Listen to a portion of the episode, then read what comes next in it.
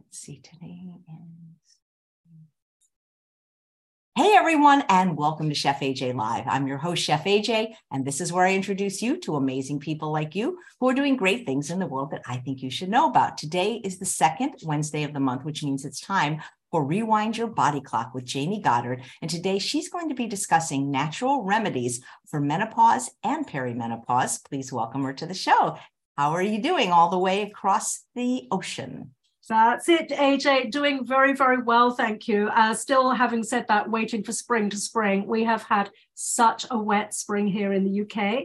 Uh, so we're just hoping that that's going to, you know, obviously look after our flowers and our grass and our trees for the summer. Uh, but yeah, it's been a really odd, odd time. But uh, anyway, yes, no, I'm so I've been sort of just spending my time indoors, doing more research, just geeking out on all of these wonderful topics that we discuss, AJ. So uh, yeah, so today um, I really thought it was about time that we talk about some of the evidence space uh, surrounding natural approaches to menopause and perimenopause. Um, I think the problem is that a lot of a lot of the time, um, I think the message that we're given as women is that this is just, you know, it's it's something that happens, and and the medical model is to absolutely medicalize menopause, um, which is really not the right approach at all because it's not a medic, it's not an illness. This is the thing, you know, menopause is not an illness; it's a life stage, and so as a result, um, it means that we can make particular types of uh, lifestyle adjustments very easily and very simply. And the result is that it absolutely pays dividends in doing so. So it's just a little bit of effort to change what we do on a regular day to day basis. But my goodness, um, it really, truly does help. Um, so all of those pesky symptoms uh, that, you know, we are sort of led to believe are our lot uh, once we reach that certain age, um, you know, we don't have to suffer. This is the really good news. We don't have to suffer. We don't have to have an uncomfortable menopause. So I'm going to uh, discuss today, obviously, things like nutrition, lifestyle, um, exercise, mindset, and various other bits and pieces. Um, we're also going to touch on other things that come along with the menopause. I'm going to talk about various symptoms, but I'm also going to talk about um, other things like what we do about skin wrinkling um, that, that happens at this particular time and why. We'll also talk about things like hair thinning and why that happens and what we can do about it. Um, and so I've got, and, and as you know, of course, AJ, everything I share with you in, in this group and on my pages and so on, it's all fully evidence based. I'm a real stickler to for, for making sure that the research absolutely backs up everything that we discuss here so that um, our viewers and listeners know that it's safe it's effective and you know it does actually have you know really good tangible evidence-based results so uh, with that i shall forge ahead. so uh, um, I wanted to sort of set the scene, AJ, if I if you don't mind. Um, I this the, the idea for this this um, program's topic was that there was a recent BBC documentary on the subject of menopause, um, and I was really dismayed that, that they were really treating the menopause as a disease and something that goes very wrong with us women and needs to be fixed, um, you know, and it's because it's not the case. Um, we're going to really talk today about what menopause really is and why women in some countries have a really easy time of things when they get to the stage where their periods stop, and women in other countries have a really, really difficult time with uncomfortable, even totally debilitating symptoms. So it's very, very strange. Um, so I also wanted to uh, bring things, when, when we sort of get to the end, I just wanted to bring things together just to give you my top three tips that everybody listening, if they're going through, if they're menopausal or peri, peri, uh, perimenopausal, it's been a long day, what, you know, things that they can actually do uh, tips and techniques that they can integrate into their lives very simply and very easily that actually make a tangible difference right away. So, this is a really super practical session And I think it's always useful for sessions to be practical, to have takeaway information that you can go, aha, I can do that and I can do that easily. So uh, anyway, um, it's really intriguing. This, this whole thing about menopause is so fascinating because in the industrialized countries, um, women tend to reach menopause around about 30 years old. And the reason for that is because our ovaries stop producing estrogens or estrogens, uh, depending on which part of the world you're in, and blood levels of this very important hormone absolutely plummet dramatically. Um, some women are lucky enough to go through this particular change feeling fine physically, emotionally, and, and, psychologically. However, the flip side of that is that not all women do sail through the menopause. My mother did.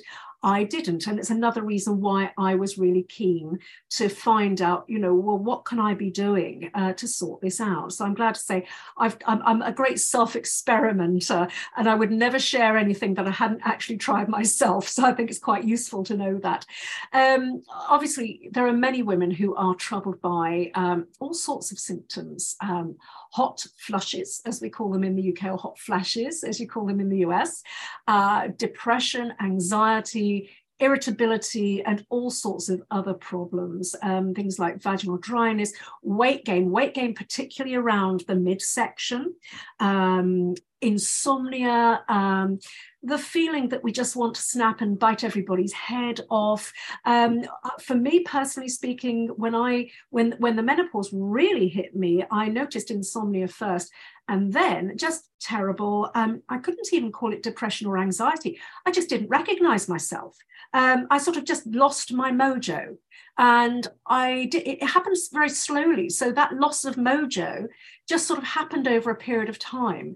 And then after this period of time, I was just was thinking, I don't even, I don't even sort of recognize who I am, this very unmotivated, tired person who just wants to stay in bed and pull the duvet over my head. So, you know, I'm not speaking at this from some sort of, you know, theoretical perspective. You know, I've, I've had difficulties myself. And so I'm really, really keen.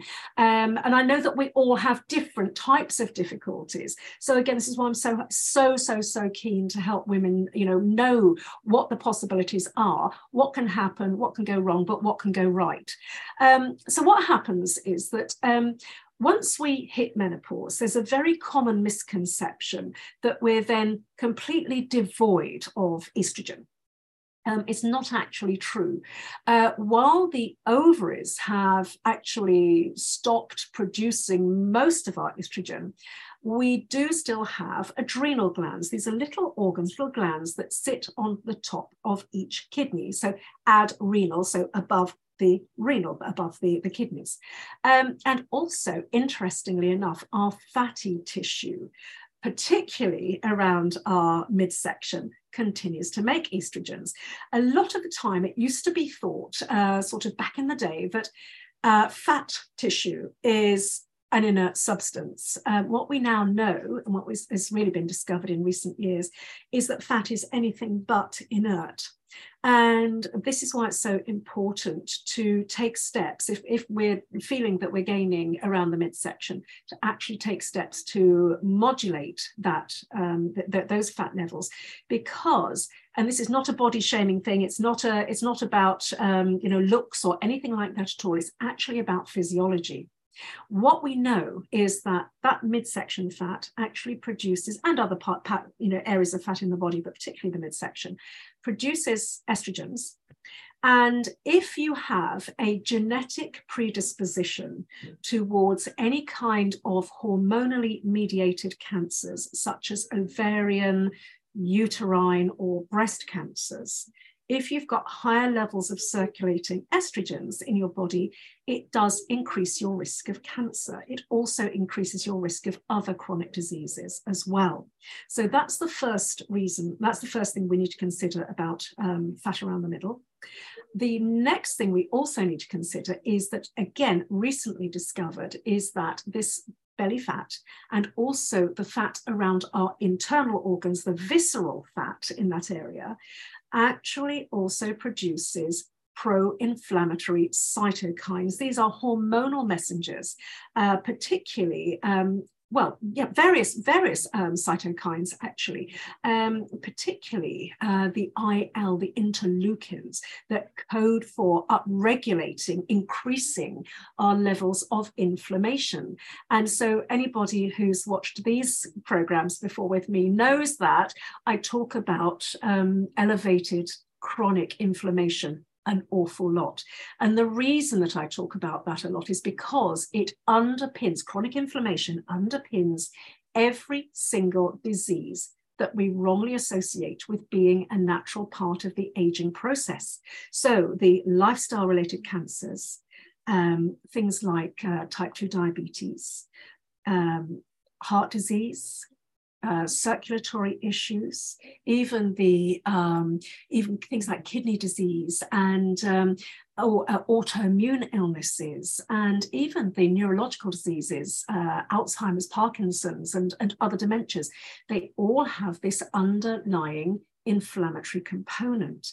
But the flip side of this is that we know that when we get all of this under control, and we can absolutely with a lifestyle approach the nutritional information, uh, exercise information, and so on that I'm coming to in a bit, we can actually not only get rid of the uh, belly fat accumulation, the visceral fat accumulation, um, but we can actually dramatically reduce our risk of developing those chronic illnesses. And if we've developed them already, we can halt and, in many cases, even re- reverse them and reverse the damage that those have done.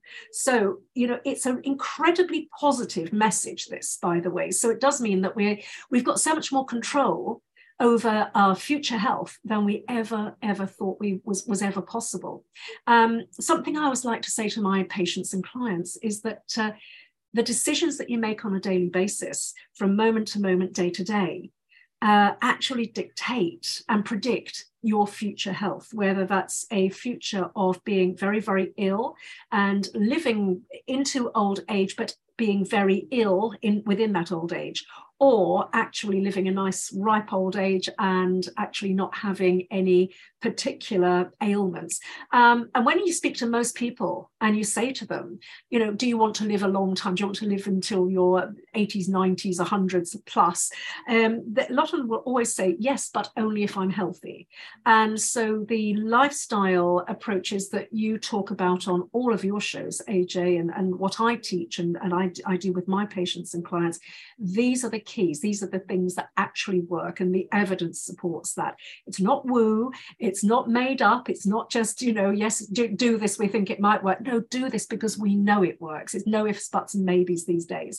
So, um, anyway, back to what happens in the, the, menopause is that in industrialized nations, um, we do tend to think of menopause as a disease, and there's a lot of um, there's a lot of impetus from the pharmaceutical industry to promote this medicalization of menopause so that uh, it looks to women as though they've got something very, very wrong with them that needs to be fixed with a medication. And uh, we're starting in the UK to see this problem being promoted as an illness.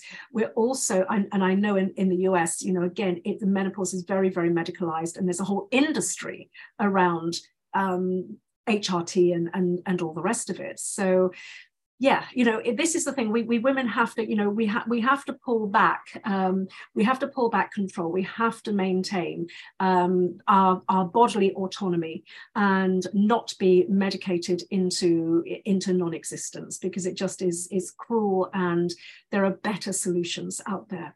So menopause itself actually the word just means cessation of the menstrual cycle. So menopause pause. Um, it's completely natural and, and healthy. Um, so that's, you know, I think that's a really important first takeaway piece of information. Um, Interestingly, though, many women who are living in, in the sort of industrialized nations, uh, they do experience symptoms. Um, and we have to ask why this is, especially when we consider that menopause is much easier for Asian women than it is for Westerners. And in fact, in Japan, there is actually no word for menopause. Um, it's just not even, it doesn't even sort of register on the radar in Japan. So let's think about some of the symptoms hot flushes or hot flashes as you say in the states and, and elsewhere. Um, i'll give you some other stats. Um, they've only been reported by about 10% of menopausal women in china. Um, in singapore only 17.6% of women experience any kind of hot flashes uh, or hot flashes and in uh, japan um, they it's up to 22.1% of women who do experience these temperature fluctuations but they don't find them particularly troubling. Uh, whereas i mean i know my my friends are sort of standing you know with their heads in the fridge or even worse with the head in the freezer you know they're absolutely drenched um, getting terrible night sweats and, and so on. Um, in fact it's estimated that 75% of women over the age of 50 in the usa um, about 75% of those women who are of menopausal age will experience hot flushes on hot flashes. So it's really, really intriguing. So, what of other countries, um, other westernized countries, industrialized countries like the UK, um, Northern Europe, and so on? Well, actually, because our lifestyles are so similar, we actually have to surmise that the stats are probably just the same. Um, and certainly, that, you know, my experience as a practitioner is borne out by the number of women who come to me and say, I'm really really suffering. And you know it's it's an awful lot. Um, so yeah so so we think it's because of the the sort of relative similarity of our lifestyles and, and dietary habits. Uh, you call it the SAD the standard American diet. We don't really have um, a, a, such a helpful acronym in the UK because that would be the SBD, the Standard British Diet, and it just doesn't have that ring to it, does it? So uh, you know, if we talk about SAD, I think most people know what we're talking about. Um, the, the the problem is that in general, women in industrialized nations consume a lot more meat and about four times as much fat as women on Asian rice based and vegetable based diets. Um, and in industrialized nations, we consume about a quarter to a half of the fiber that the ladies consume who don't have menopausal difficulties in these other countries. Um, so, what we know is that a high fat, low fiber diet causes a rise in estrogen levels. Um, also, what we know is that women on diets that contain more fat have measurably more estrogen activity than women on low fat diets. And when they hit menopause, uh, the women who've been on these high fat diets have even more of a precipitous drop in estrogen levels. Um, sorry, I'm, I'm switching between American and English estrogen, estrogen, tomato tomato. So for everybody i hope i'm not confusing everybody. It's because i spend uh, you know normally under normal circumstances you know i'm sort of back and forth back and forth across the pond. So i do automatically switch between the two. And quite honestly i won't be able to tell you which is american and which is english now. So i have got that much confusion going on like linguistically. Anyway so um, what's interesting is that because the women in asia don't consume as much fat they don't have this massive precipitous drop off. So, although they get their periods cease, uh, what actually happens is it's very, very gradual. So the decline is gradual, it's very natural, and it's absolutely fine that estrogen does decline. In fact, it's desirable because of things like hormone mediated cancers.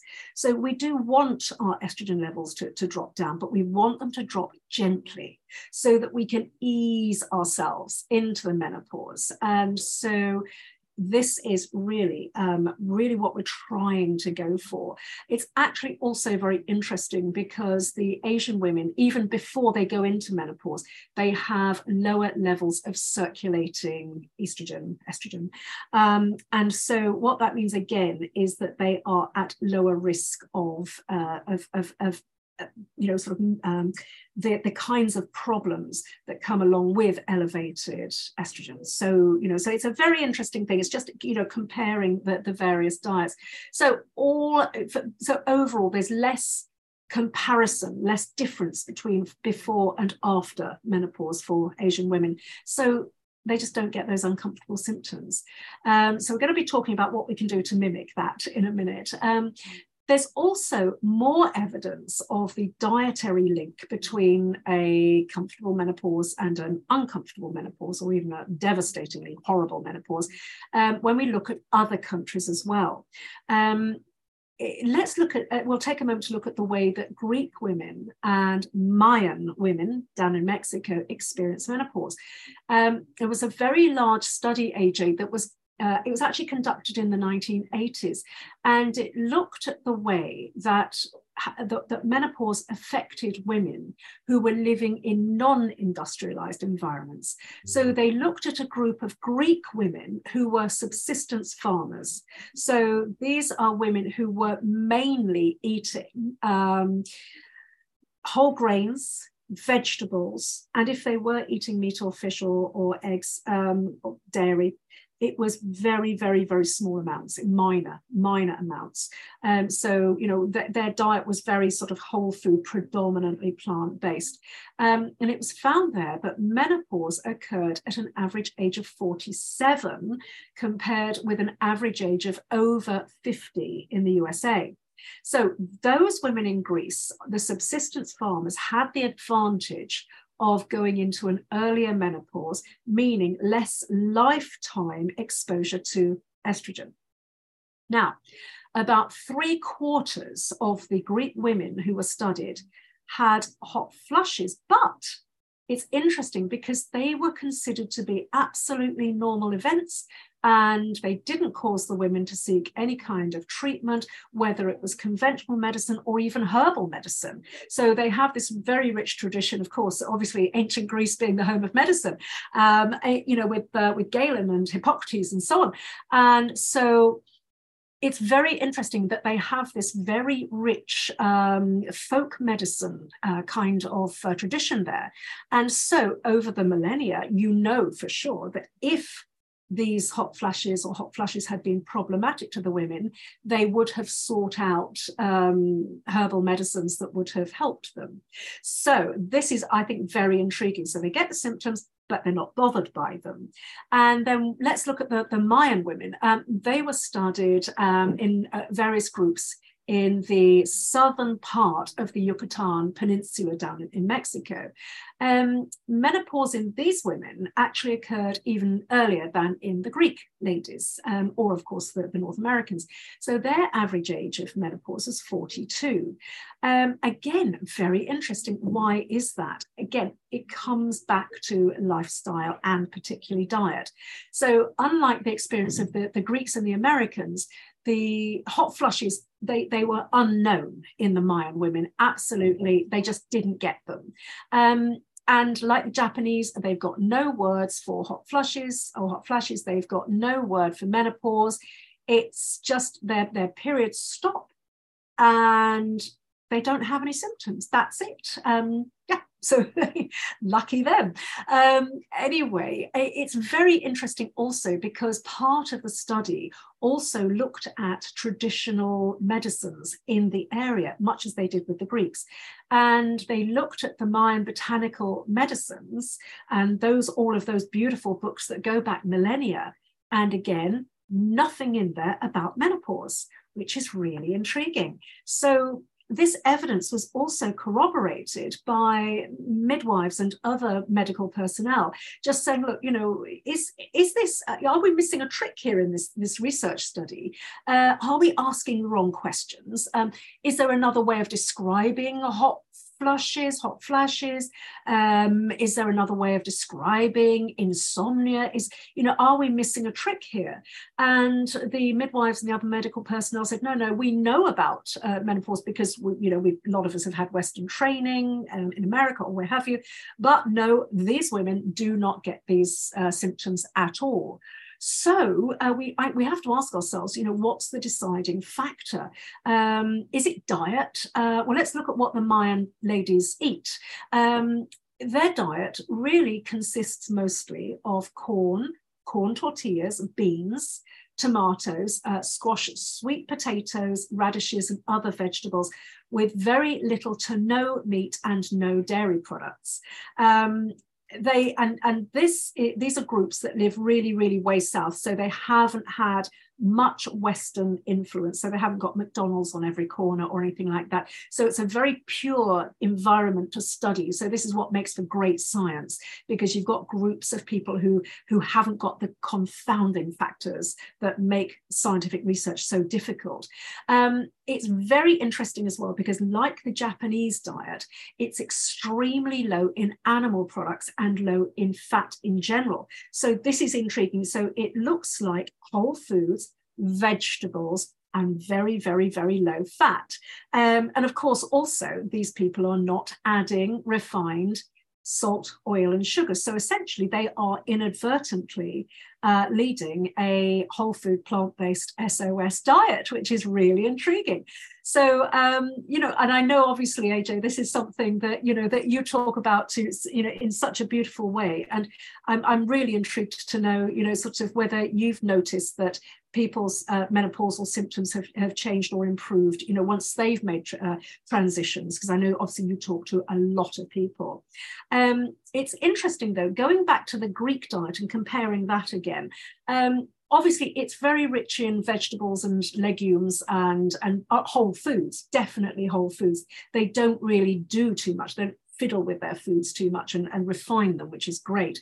Um, but they do have as i said earlier slightly larger amounts of meat fish cheese milk and uh, and and so on. So uh, you know there, there is a there's more animal protein and of course the concomitant fat that comes along with that in the diet. Um, and of course this is what we see in North America and Europe and, and so on. So this is, you know, we, we do believe that the correlation actually happens as a result of, of nutritional issues. So there is absolutely no doubt, the research suggests there's no doubt that animal-based meals affect hormones surprisingly strongly. And these, this is really what's contributing to menopausal problems that are so common in Western nations. So that's the sort of the, the nutritional side of things. Um, it's particularly interesting that with the, the group of people, the Mayan ladies, um, and also the Japanese, um, another um, common denominator in those two diets is sweet potato consumption, yams. And what we know is, of course, that yams contain um, hormonal precursors. Um, and so that is potentially another really interesting area of research. So I'm hoping that some brilliant scholars out there are going to look at, you know, it, how much of a how much of an effect uh, is, is yam consumption in, just alone actually having, because I suspect it's probably quite a lot. Uh, so sweet potatoes, yams, whatever you call them. Um, now, the next thing that I wanted to bring into the picture is exercise. Um, exercise is, as we know, absolutely non-negotiable for all of us, but particularly for um, for women when we get to well, all of our lives, throughout our lives. I mean, I'm not going to say suddenly get to a point where you don't exercise and then start exercising. Ideally, in an ideal world, and I know nobody's perfect, but if it's at all possible, um, it would be wonderful if we could all do what I call the three-legged stool of exercise. I would imagine a little stool, it's got three legs and it makes it very, very stable, keeps us nice and steady. And uh, so the first type of exercise that I really would love everybody to do because it's so easy, it costs nothing, is to go out and walk at least half an hour every day.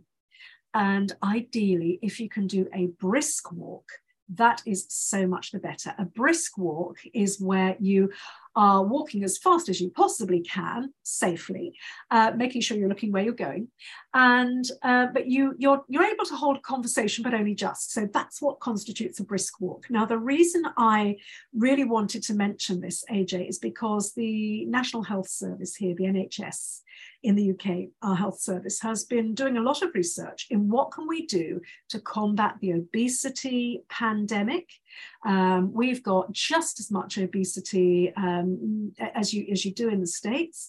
Um, it's a real problem, and it's really affecting younger and younger and younger groups. So the NHS is madly scrambling to find out what they can do about getting messaging out that, so that you know with things strategies that people can actually do. So um, they are recommending uh, 10, a 10 minute brisk walk. And then they're saying, and if you can do that three times a day, so much the better. And this, they are saying, and their research supports the fact that this is what burns off the belly fat. Um, and it's, it's great to go out for an amble, that's fine. But if you can do a brisk walk, that is where, where we really start to see the results. And so we're protecting ourselves in general, men and women, from the chronic diseases that we spoke about earlier the cancers, the heart disease, um, all of those um, chronic diseases that we wrongly associate with being a natural part of the aging process arthritis, neurological diseases, circulatory diseases, heart disease, and the rest. So, brisk walking is, is really where it's at. The ideal is 10 minutes three times a day. Or if you can do it all in one go, that's great, you know, fantastic. Um, for women, of course, also we get that added bonus that it's bringing down our estrogen levels, and that's actually really protective um, health wise for us anyway. So, you know, this is something that's super, super important. If you can't do brisk walking, and there will certainly be people who can't, I was in that situation myself when I was a full time wheelchair user, when my rheumatoid arthritis was completely out of control. So, I would be listening to this, uh, you know, th- this discussion and thinking, well, yeah, that's all very well, but I can't do that. So there are always going to be people who have to find adaptations. So, what part of your body can you move briskly? Can you possibly, if you're using a wheelchair, can you do get one of those um, pieces of equipment where you can cycle with your with your hands, uh, with your arms? Anything you can do to raise your um, raise your pulse rate and get yourself slightly out of breath please try it no matter what your situation is put your mind to it see what you can do to actually come up with you know something some form of movement that you can do. It will help. It all counts. It's really really hugely important. Um, and then we've got um, weight uh, weight training, uh, resistance training, as it's also called. Now, you don't have to go to the gym to do this. This is the second part of the three legged stool. Um, ideally, what we need to do is we need to use body weight exercises. So, whether that's things like squats, or whether it's things like um, push ups, wall push ups, if you can't do floor press ups or push ups, uh, if you can do pull ups, if you can get a pull up bar, um, all of those sorts of things are great. If you can get to a gym, that's fantastic, and you can use the the machines there. Um, always good to get somebody if you aren't familiar with the equipment always get somebody to show you um, just to be on the safe side because you know you can have an injury you can do yourself a mischief. And that's annoying because it puts you out while you're waiting for whatever injury it is to to heal up. Um, and that can be very disheartening. And in my experience a lot of people will get an injury from going to the gym and, and, and just simply exercising with poor technique and then they won't go back because they're just you know that that frame of mind has gone. And uh, you know they find they're finding other things to fill the time. Um, and we all know we've all done it. So you know so that's so that's that. And their end of the sermon. And then the other thing i would love people to consider doing are the mindful exercises. Um, the ones that you do where you really have to keep your mind on what you're doing, such as yoga. So it really brings you into your center. It really is mindful exercise. So you, when you're on your yoga mat, you're just there, you're just present in the here and now, and you're not thinking about what you've got to make for dinner. You're not thinking about what happened yesterday or that conversation where you wish you had said X, Y, Z six weeks ago. If only I had come back with that very clever, pithy comment, because um, we all do that, don't we? and uh, anyway, so um, you know, getting yourself into a gym, making sure, sorry, uh, sorry, getting yourself um, to do mindful exercise is great. So things like Pilates is really valuable. Pilates, um, a lot of people don't really consider Pilates to be a mindful form of exercise, but Joseph Pilates always intended it to be completely mindful. Because you think about Pilates, if you've ever had full on proper Pilates training, not just going to your local community center mat based Pilates class, but really working one to one with a Pilates teacher, you know how you have to engage your mind in tightening your core, pulling up your pelvic floor, and all of those things as you're exercising. It's abs- your, your concentration levels when you're doing Pilates have to be absolutely spot on. Otherwise, it's really easy not to do the exercises correctly. So, they, these are the sorts of exercises that work so well for us, and they do help to modulate hormonal expression. We've also got things like Tai Chi and Qigong, which are fantastic approaches. Tai Chi, of course, came out of martial arts in ancient China, um, but it's now turned into a wonderful health promotional exercise form. And Qigong is actually a form of movement based medicine. And that's part of the uh, portfolio of traditional Chinese medicine. And uh, so, you know, Qigong has wonderful strategies for all life stages, including menopause and, and helping to resolve menopausal difficulties. So, again, I would say get thee to a Qigong class um, if you possibly can find one near you.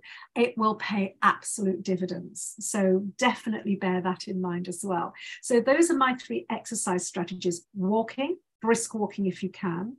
If you can only amble, that's fine, but please try to get at least half an hour walk in every day of the week, five days a week, absolute minimum, ideally more than that if you possibly can. Weight training, resistance training, as it's also known, either using your own body weight or going to the gym. And then, of course, the mindful exercises that we've just spoken about. And then the next part of the picture is where we talk about sleep. Now, sleep and menopause are not the best of friends, as we know. Um, it's entirely possible to develop insomnia during menopause when you've never ever had it before in your entire life. And it's devastating. Losing sleep is absolutely devastating.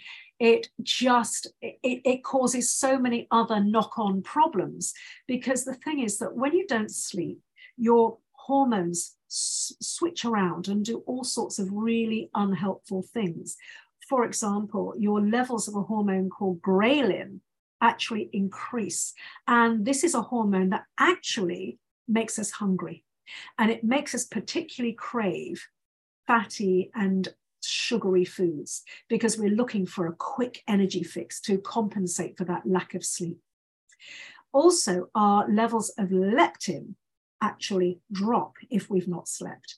And so, what can happen is that our, our leptin levels are low, and that's our satiety hormone. That's the hormone that tells us when to stop eating.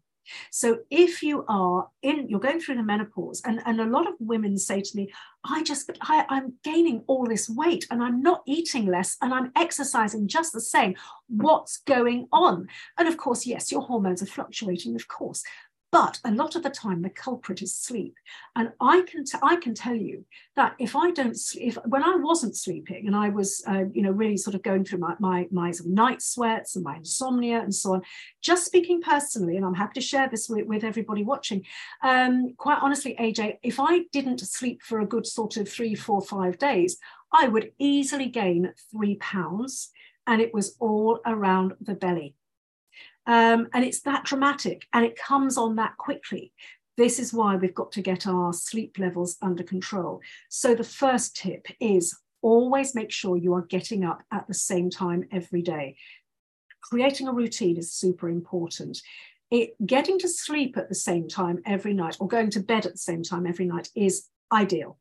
Uh, but we know, and being realistic with menopause, what we know is that um, we can we can sort of go to bed and we can either toss and turn or, or what have you there's nothing wrong then in that situation but in getting up and maybe reading a little bit in a lower light situation if you possibly can if you can see to read.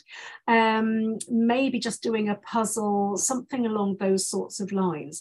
Um, it's okay to do that but you've actually given your body the message that we go to bed at this time and we get up at this time. It's the the, the, the waking time the morning time that is non-negotiable that's the time you get up. You've got to set your alarm. You've got to get up at that time, no matter what, no matter how ghastly you feel, because this is what actually resets our circadian rhythms. So, this is why we really have to try to do this. It will help and it will feel ghastly for the first few days. But you will get into that mode very, very quickly. It's also really important to realize that your temperature can fluctuate. So if you can try to keep your room cooler rather than warmer, that will also really help you to sleep. And also invest in earplugs if you, you know, if you've got a noisy environment, or even if you're you've got an aircon, for example, switching on and off, or a fan that's making a slightly distracting noise, or if you've got a partner that snores, or if you've got a dog that snores, or you know, anything that's going to disturb you, use your earplugs um, and also use an eye mask because it's important to keep uh, the your your environment as dark as possible. And unfortunately, for most of us living in the you know industrialized nations there's going to be some light pollution somewhere unless you are very very very lucky and living right out in the countryside. So just bear in mind but even actually when i've been in the countryside up a mountain in wales it happened to be a full moon and that full moon was so so bright. It was coming through it was coming through like a floodlight and i was saying what on, what what on earth is going on there? And it was just the full moon that had come round. And you know so again that really really got you know that woke me up and i know where was i going back to sleep. So um, you know these are tricks and tips that absolutely work also um, increasing your melatonin levels. You don't have to take melatonin tablets. Um, it's not necessary eating tart uh, cherries or, or, drinking tart cherry juice is great. It's a really rich source of melatonin. Eating things like porridge oats um, uh, or um, oatmeal, oatmeal as you call it in the States more, uh, more commonly, um, is a really good source. Banana, and these are all precursors to melatonin. So these are the sorts of things that will actually, um, corn is another good one. Um, I'm just trying to rack my brains now to see if I can think of any others for you. Those are the top four or five that actually make a difference to us being able to fall asleep and stay asleep. And then the other thing is, and I know I've mentioned this before on this show, which is my Yoga Nidra recording. Um, Yoga Nidra is a form of meditation that actually, the, the actual process only lasts 20 minutes. But they say in Ayurvedic medicine that a 20 minute Yoga Nidra meditation session is the equivalent of two hours of deep restorative sleep, the, the key word being restorative. So you go into really deep sleep. Um, so I've actually got a Yoga Nidra recording that's downloadable for free on my website, jayneygoddard.com. Um, I really do encourage people to go grab it and download it and share it with your friends because it is so effective. Um, I've had many people say to me, "It's a great recording, Jayney. I really like it, but I've no idea how it ends." And they've gone, they've they've gone to sleep and they've stayed asleep. This is the thing. So um, please use it. It's free. It's my gift to you. I really I'm, I'm so keen on people uh, making sure that their sleep uh, hygiene, as it's called, is on par, you know, really on point. Uh, that this is why I just wanted to make sure this is available to as many people as possible.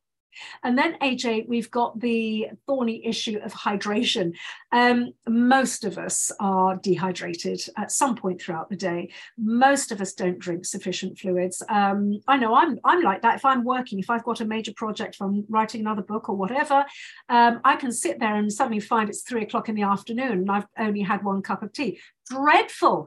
Um, so I've really had to learn to make sure and, and create strategies to make sure I stop and drink water.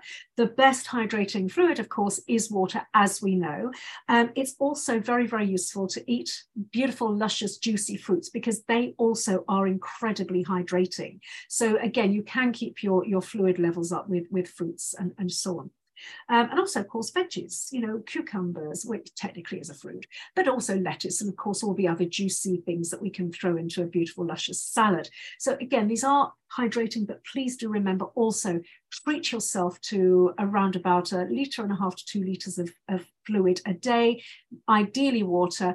Um, and remember that tea and coffee, if it's caffeinated, does not count towards your hydration count for the day because that caffeine dehydrates you. So it's kind of it's an anti-hydration thing. So just remember to steer clear of that. Um, and then I wanted to talk about, uh, uh, I, I, mentioned at the top, uh, skincare and hair care. Now, one of the things that happens when we hit the menopausal years is that we notice that our skin actually really starts to, there's something about the skin quality. It really starts to um, not be as elastic as it was. We may start to notice fine lines and wrinkles. Now, it's not a problem. Aging is not a problem, but um, when I talk to a lot of my clients and patients, a lot of them feel so young on the inside um, that they actually want the outside to reflect that. And there's nothing wrong with that. And there's also nothing wrong with aging gracefully and, and not paying attention to these things at all.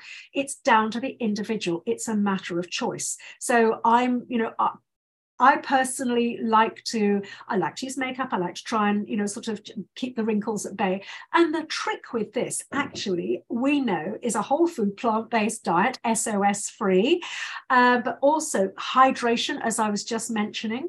Um, it, it really, truly does make a, a difference. Um, it plumps us out from within. We have within us a substance called hyaluronic acid, which is what gets injected to, into you if you have fillers. So rather than having to have expensive fillers, make sure you're properly hydrated because it makes a heck of a difference. Even if you get bags under your eyes, if you're proper, that, that's usually because you're dehydrated. If you notice that you've got puffiness sort of around here, uh, particularly in the morning, again, it's because you're dehydrated. So the first thing to do when you wake up in the morning is swig down a good pint of water if you possibly can. It will help you. It will help you uh, intellectually. It helps get your cognitive function boosted. It helps everything start moving in your digestion. Um, it helps you with urination and bowel movements. But also, again, as I say, it really plumps out the skin and it, you know, it actually makes you look younger and healthier. So happy days and it's not expensive. You know it's amazing what we can do without spending loads and loads of money. So there's that and also um, i wanted to talk about um, hair care. Um, again a lot of my clients and patients say to me oh, i've started to lose hair during menopause. It's really thinning. Well um, it doesn't need to. Um, the reason is it's because of this precipitous fall, this uh, drop off in estrogen, estrogen levels. And um, so, what we can do about that is that obviously, once we've got everything else under control, properly hydrating, we're doing our exercise, we're making sure that we're eating a really good whole food plant-based diet um, and not adding refined added refined salt oil and sugar um, when all of that is in play and we're managing our stress and we're getting adequate sleep the next thing that we can that we can do is we can do this amazing, super simple, easy trick. This is amazing. It's more effective than uh, pharmaceutical preparations like minoxidil and so on. Uh, minoxidil is usually prescribed for male pattern baldness. And yes, it does work. Unfortunately, it elevates blood pressure. So that's not desirable at all, given that um, heart and circulatory diseases are the leading killer in the West. So we want to avoid elevated blood pressure at all costs, obviously. So what we do instead is we, this is my, my recipe and I've got um, on my website, you, will also go to my blog. Um, I've got lots and lots and lots of blog articles. You can just do a search and just put in something like um, hair, just put in hair and you'll get that particular blog up where I actually talk about all of these strategies so you can actually take a look and, and read them. Um, but my trick that I really want to share with you because it works is um, organic rosemary essential oil. So what we do is we wet our hair, we get some lovely organic baby shampoo, ideally, because it's got fewer ingredients, it hasn't got any nasties, no chemical nasties usually in it um, at all if it's organic, and it's baby shampoo, so it's not so scented, it's very, very gentle. And then we'll put um, a couple of drops, two to three drops, no more than that, two to three drops in the shampoo in your hand, smush it around, and then rub that into your scalp. Leave it on for a minute just to soak into your scalp, obviously cleaning the ends of your hair as well. Then you can shower it off or wash it off or however you do it. Um, this is such an interesting thing because the reason this works is because rosemary essential oil actually um, it, it, counteracts the effect of dihydrotestosterone, which is what causes men to lose their hair, male pattern baldness. And dihy- we, women, we have testosterone as well. So we, we have this dihydrotestosterone. And when we use, and, and men can use this rosemary oil as well. I've tried it on my honey, it's made his hair grow back quite a lot. Uh, not perfect, but it's getting there. And I've tried it on various other people and it works. The really interesting thing, and I, I mean, I know what the research says, and we know the research proves that this, this technique works. We know it does. But what I find, and this is this is anecdotal because I'm not aware of any research having been done on this, but anecdotally, I've got, unfortunately, a few, well, quite a few girlfriends who've come to um, come to me saying, "Oh, I've got, I've been diagnosed with cancer. I've got to go on to chemo. I'm going to lose my hair. What do I do? Have you got any ideas? What can I, you know, what can I do to look after myself?" And of course, also I've got lots and lots of um, clients and patients who've who've been diagnosed as well. Um, and so, obviously, there are lifestyle strategies, all the things we've just spoken about, but when they've got through their chemo and you know they've rung the bell because they've finished their, their course and all the rest of it i ask them to start on this this this technique with the rosemary essential oil. And it's very very interesting because their hair has grown back very very quickly. So much so this is the anecdotal part because it's just me sharing what i've observed in people and i haven't done a research study on this at all but what they are telling me, these ladies are telling me, is that their oncology nurses and their oncologists have said, What are you doing? Why is your hair growing back so quickly? Are you sort of are you using something? What's going on? Um, and it's marked. It's really, really remarkable. And they are noticing that this is happening. And it's happened, it's not coincidence, it's happened to so many people. I think I'm probably up to about 25 people that I know personally who've used this and it's helped them regrow hair super quickly after chemo. So, I mean, it, it is amazing. Um, you know, it, it is just so easy. Um, it conditions your hair beautifully as well. Quite honestly, um, there's nothing nothing to lose you've got nothing to lose apart from the, the cost of a little bottle of organic rosemary oil essential oil and it will last a really really long time and a bottle of baby organic baby oil uh, sorry baby shampoo i beg your pardon um, so that's one um, technique the other technique is actually also that works in a very very similar way and it's actually onion juice. Um, you can buy onion juice, you'll be glad to know. You don't need to juice onions because that would be smelly and it would take a long time. And I think you would probably lose interest in doing that on a daily basis. Buy yourself some onion juice. You can get it on Amazon or wherever, uh, or in the health food stores. And you just wash your hair and then before uh, just sort of when you've done your final rinse, this is going to sound really weird now, you rub the onion juice into your scalp and you leave it and you just let your hair dry or you dry your hair with your hair dryer, whatever. The good news is that the oniony smell dissipates. You won't be walking around smelling like onions, which I'm sure you're really glad to know. Um, so, anyway, it does work. It massively regrows hair really, really quickly. So, those are a couple of tips that really do make a absolute market difference and very, very fast. So, um, yeah, so I hope that those are useful. And um, I know we're coming to sort of towards the, the end of the show, AJ. Are, are there any questions that have come up at all that anybody wants to have answers to at all? Yeah. So, one question I see from Rebecca is um, what role does having excess body fat and drinking alcohol and coffee play in one's experience of menopause and perimenopause? Oh, what a brilliant question. Thank you. Uh, Rebecca, that's an amazing question. Thank you. Um, you've really sort of hit the nail on the head, actually. It's almost sort of the trifecta of, of things you shouldn't do. Um, yeah, the, the, the problem with alcohol, I mean, actually, the research now says there's no safe level of alcohol. Um, and I know that we read these things about, oh, well, there's resveratrol, that anti aging substance in red wine. Yeah, but you'd have to drink gallons of red wine to get that anti aging effect um, and to get enough resveratrol into your system to really be an antioxidant that's actually worth anything. So we're not going to do that.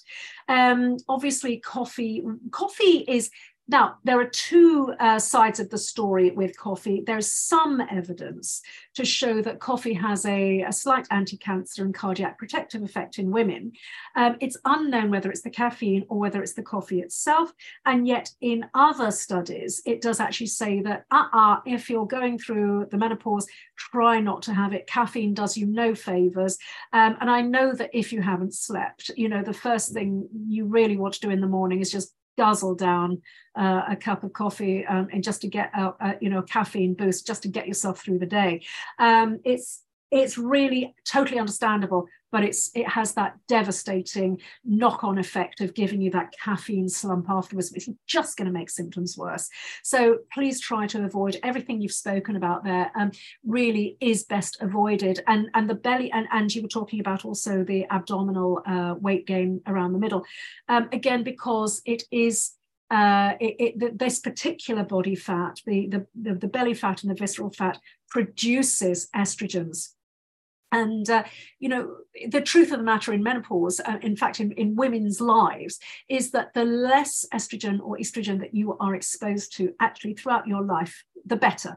Because in, in many um, types of female cancers, the breast, ovary, uterine, cervical, and so on, those um, hormonal mediated cancers are driven by levels of estrogen, uh, estrogen. They, they are much, you know, it, they really do.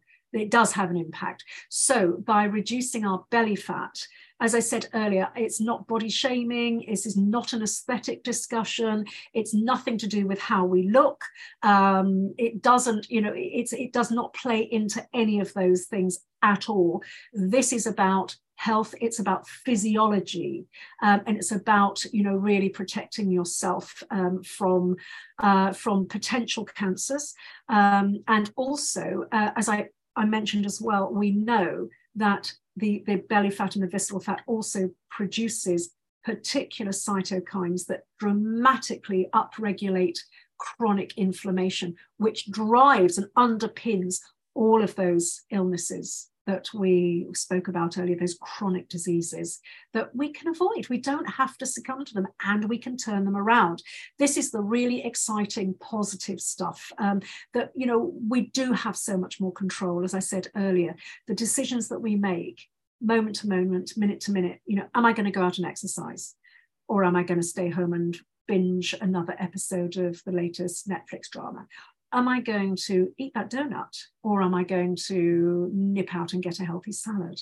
Um, you know, it's all of these things. Am I going to go, am I going to go to bed at a reasonable hour and try and preserve my sleep hygiene? Or am I going to stay up again, uh, binging, binging Netflix uh, or, or, other channels? Uh, yeah, so, you know, all of these things, you know, these choices that we make, we, we do have so much more control over the way our future is can, can pan out.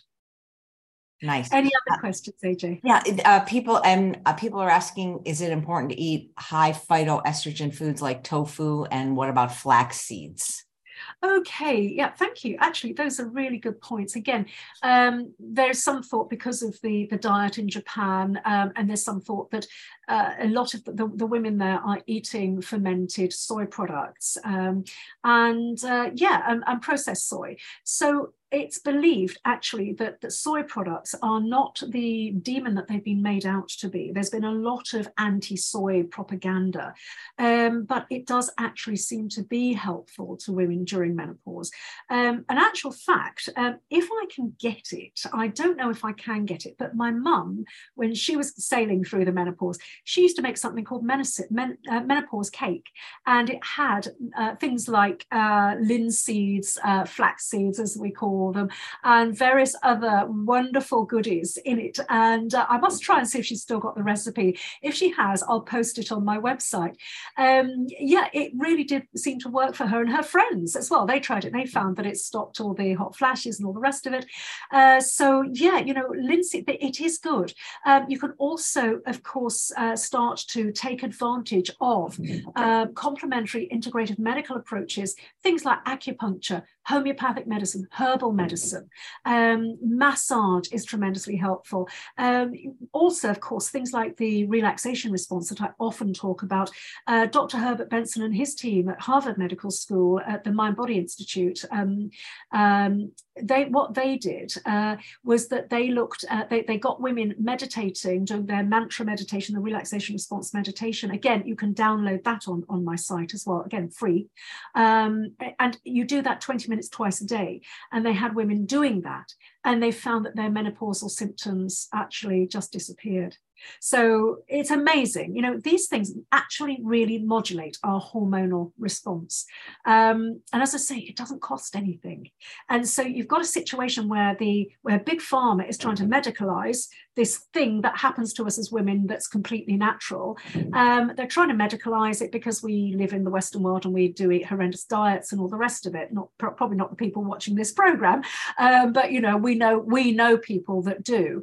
And uh, you know if we could but share this information with them. So please, anybody who's who's watching, if you can go out and just say, look, hey, check out that video, just have a look at this discussion because there's so much in there that is absolutely free. It is easy to do, almost too easy. I think that's a lot of the time why, because it's so easy, we, we tend to sort of almost disregard it. But it does work. I promise you, these, these things work.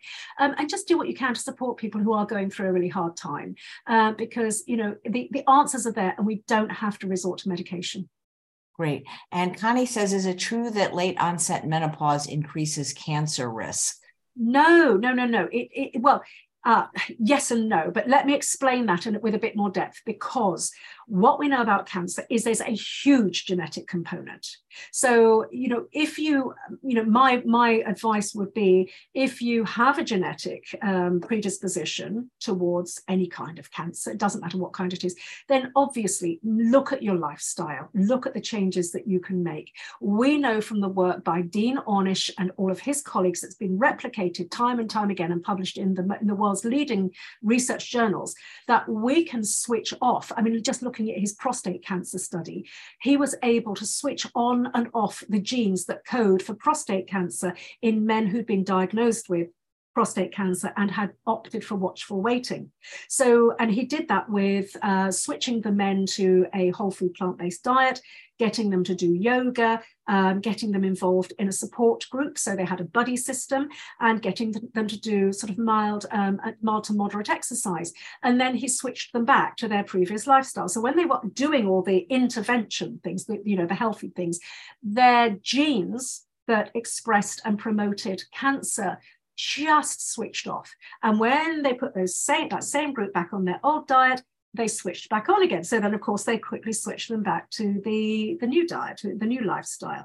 So the answer is um, yes, if you've got a predisposition. Many people don't have a predisposition, but lifestyle factors can, of course, promote cancers. So let's say, even if you didn't have a predisposition towards lung cancer, there was no lung cancer in the, in the family, but you decided you were going to be a cigarette smoker, then yes, obviously you increase your risk. But things like psychological poise, stress response management, um, all of these things, as well as leading a healthy lifestyle, otherwise as well, actually all are hugely cancer protective. Um, making sure you're eating your fresh fruit and veggies is hugely cancer protective. For example, curcumin um, that is an, is an extract, it's a, it's a substance in turmeric, that yellow spice that is used in uh, to, to make, uh, to, to make um, curries tasty and, and, and yellow, that yellow color curcumin is one of the most thoroughly researched substances in the sort of the food you know pan, uh, uh, panoply um, because it's got anti-proliferative effects which means that if you had a tumor um, tumors only stay alive because blood vessels have to grow into them to stay alive. And so it's called proliferation Curcumin stops that proliferative um, effect. It's anti-tumor. So when can, when tumors start to grow, curcumin stops that growth. Um, I could go on, but I'm not going to because if you go to PubMed, P-U-B-M-E-D, and just type in uh, curcumin, you will see what I'm talking about. It's thousands upon thousands upon thousands of studies. PubMed is the NIH, National Institute of Health's um, database of literally millions of biomedical research studies. I thoroughly encourage people to get involved and, and look at PubMed. A lot of the papers you'll look at, if, if you're not you know medically inclined, a lot of them you'll look at and go, yeah, well, that's that looks like that's just Greek to me. I don't understand what these people are going on about. But there will be studies. And again, look at my blog, because again, go to my blog, go to my website, or go to the Complementary Medical Association website. I'm president of the Complementary Medical Associ- Association. And the link to the the CMA website again is, is, is in the show notes. I'm sure it is there. And um, again, look at curcumin, look at turmeric. We've got loads of articles, and these are really um, consumable um, articles that are great for lay readers. So, yeah, you know, there's a lot out there. So, to answer the question, we actually don't, you know, we there's so much that we can do to really protect ourselves against cancer. But if we do succumb to it, there's so much that we can do to actually really deal well with it. It's mindset, it's nutrition, it's exercise, and so on. And there's so much more that can be done, um, even medically. Now, the thing is also, again, I'm not one to throw the baby out with the bathwater. What I was just going to say was, before we come to an end, that there's so much that can be done. And, you know, it's not a death sentence that it used to be. Anyway, I hope that that's helpful. If yeah. you've got any more questions, you can always leave them under the video and I'm happy to come back. Oh, thank you so much. Just a real quick one from Jennifer, who would love the menopause cake recipe. What brand of rosemary essential oil do you recommend? Any brand, as long as it's an organic one, okay? Because it won't have any mm, dodgy additives. It'll be pure. If it's if it says it's organic, it will be pure. You'll be fine with that. Thank you so much. This was a wonderful discussion. And thanks all of you for watching another episode of Chef AJ Live. Please come back at 2 p.m. Pacific time when my guest is Matt Bennett, and he's going to be making a five star pickle salad. Take care, everyone. Bye bye.